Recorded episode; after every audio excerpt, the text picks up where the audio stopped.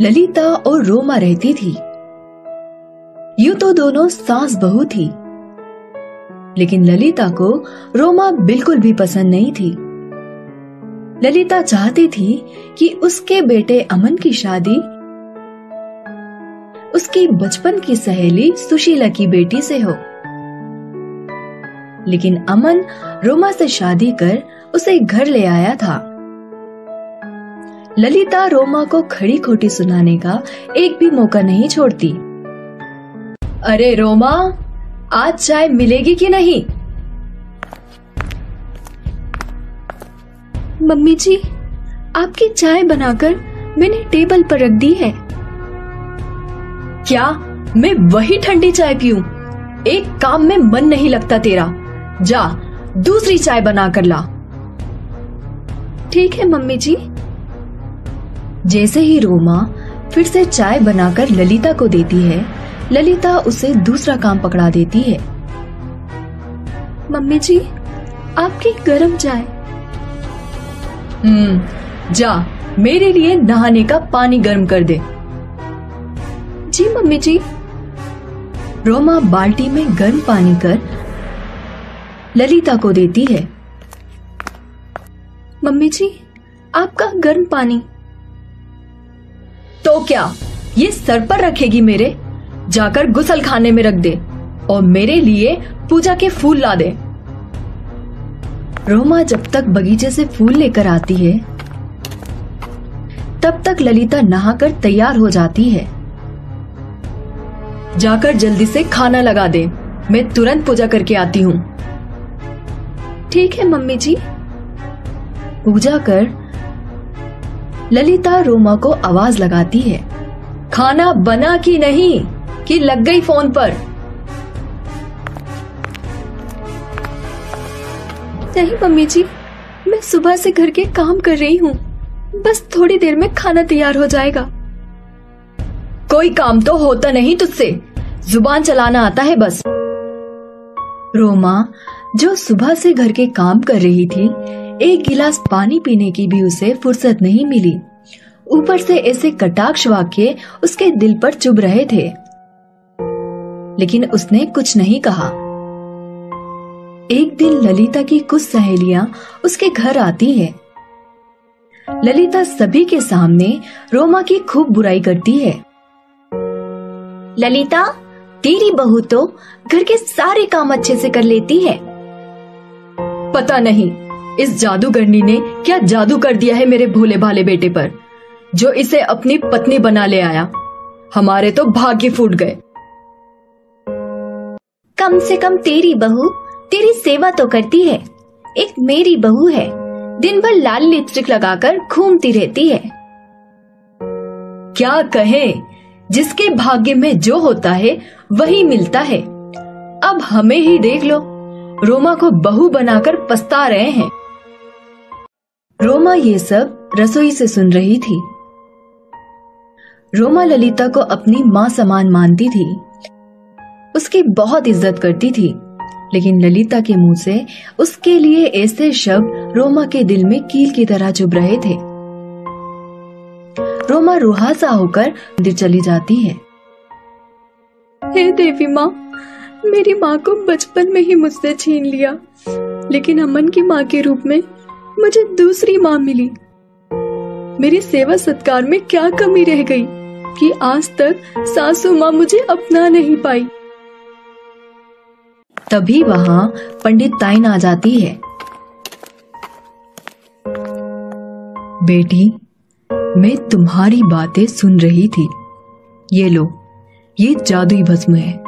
तुम इसे अपनी सासू माँ की चाय में मिलाकर पिला देना।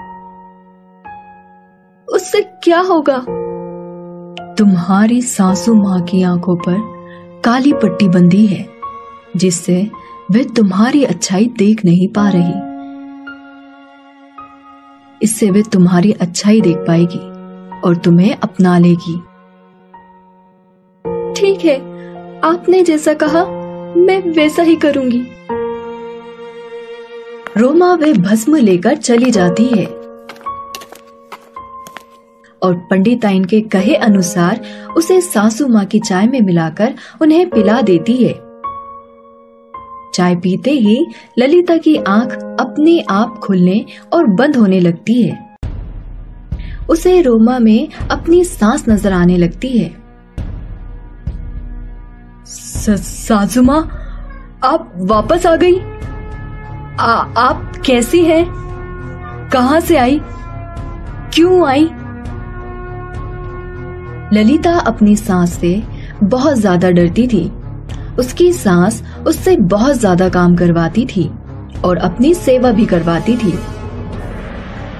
चुप ललिता की बच्ची एक काम तो तुझसे ठीक से नहीं होता था। मैं तुम्हारे साथ कठोर इसलिए थी ताकि तुम्हें मैं काम सिखा सकूँ। नहीं नहीं सासू माँ मैं, मैं मैं तो बस मैं मैं क्या कर रही? तुझे जब ब्याह कर लाए थे तो रोटी तक बनानी नहीं आती थी। अगर मैं उस वक्त सख्त नहीं होती तो तुम कुछ सीख नहीं पाती। लेकिन सासू माँ? रोमा जैसी प्यारी बच्ची इतना सेवा सत्कार करती है तुम उसे दिन भर ताना मारती रहती हो। इसलिए तुझे अच्छी सांस बनाने के गुण सिखाने मैं वापस आ गई हूँ। नहीं नहीं सासू माँ मैं समझ गई। आज के बाद मैं कभी भी रोमा को परेशान नहीं करूँगी। उसे अपनी बेटी की तरह प्यार करूँगी। ललिता की सांस ललिता को पीठ पर ठोकर शाबाशी देने लगी। ललिता को शाबाशी भी माँ जैसी लग रही थी। ललिता चाहती थी कि उसकी सांस जल्द से जल्द वापस चली जाए। उसने जैसे ही अपनी आँखें खोली, देखा सामने रोमा खड़ी है। सासू माँ चली गई। क्या बोल रही हो सासू माँ? ललिता रोमा को गले लगाते हुए।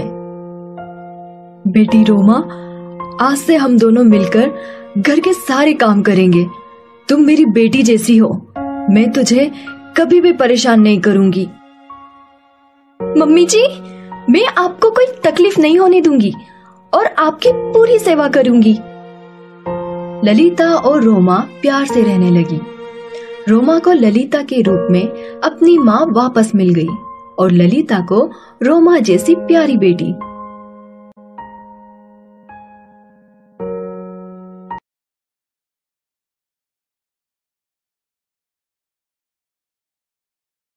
मनोरमा के पति का जवानी में ही देहांत हो गया था।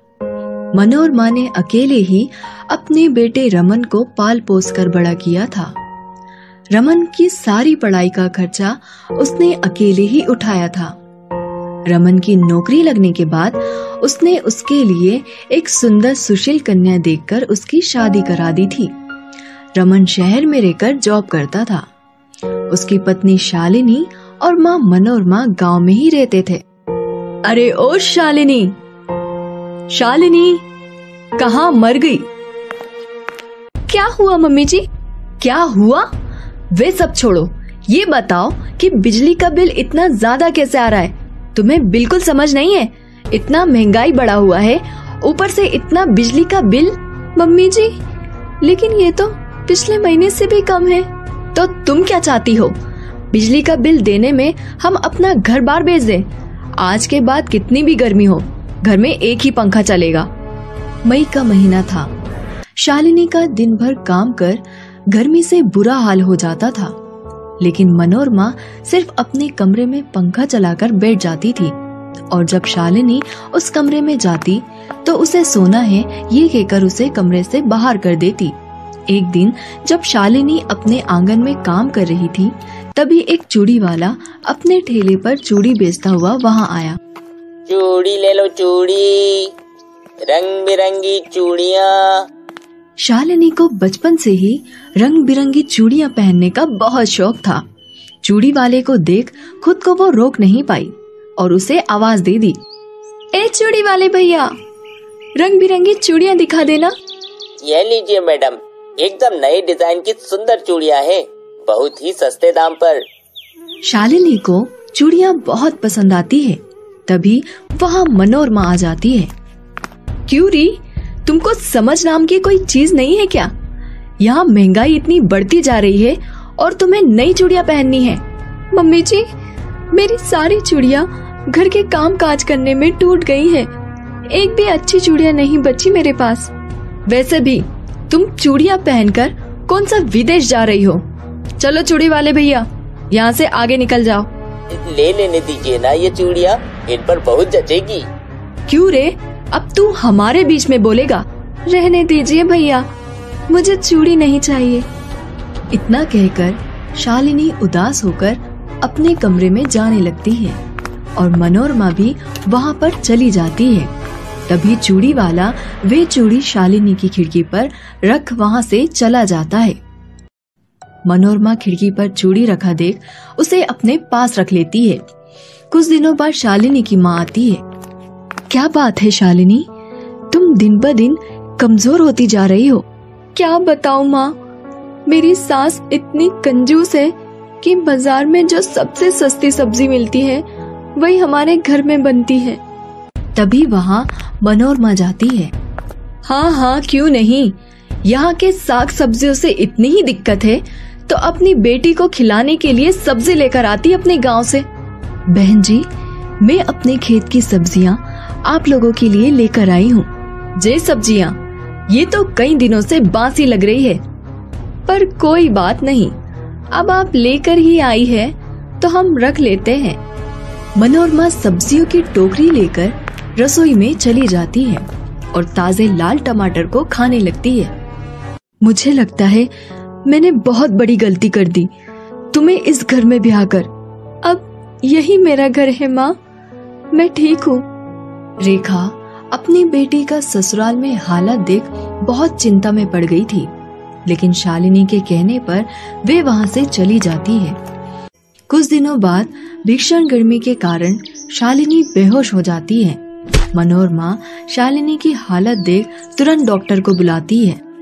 डॉक्टर साहब, क्या हुआ है इसको? गर्मी के कारण शरीर में पानी की कमी हो गई है।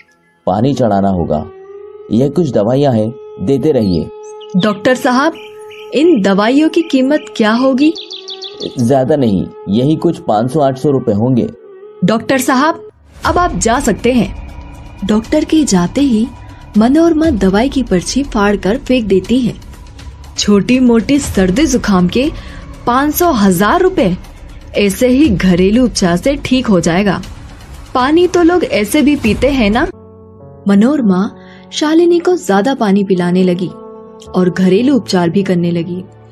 ऐसे ही दो दिन बीत गए, लेकिन शालिनी की तबीयत पर कोई असर नहीं पड़ा।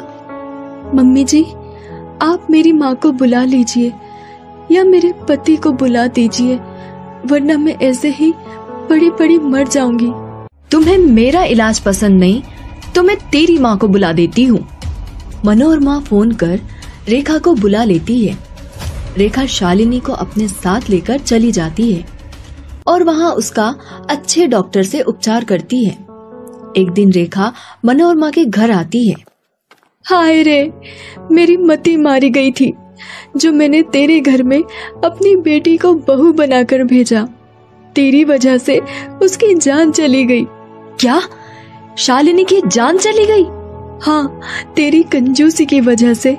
उसका सही वक्त पर इलाज ना हो पाया। मैं नहीं चाहती कि तेरा साया भी उस पर पड़े वरना तुम मेरी बेटी के शव के ऊपर चढ़े फूलों की भी कीमत लगाने लगोगी। मनोरमा वही रोने लगती है और खुद को कोसने लगती है। हाय मुझसे बहुत बड़ी गलती हो गई। आज मेरी कंजूसी के कारण बेचारी मेरी बहू की जान चली गई है। मैं आपसे कंजूसी नहीं करूँगी। तभी शालिनी वहाँ जाती है। शालिनी को देख मनोरमा की खुशी का ठिकाना नहीं होता और वो उसे गले से लगा लेती है। मम्मी जी, बचत करना अच्छी बात है, लेकिन कंजूसी नहीं करनी चाहिए। बेटा, मैं अब से कभी भी कंजूसी नहीं करूँगी। हमें आपको यही समझाने के लिए ये नाटक करना पड़ा। मनोरमा ने कंजूसी छोड़ दी और सभी खुशी खुशी रहने लगे। Best buddies hello friends Thanks for watching this video.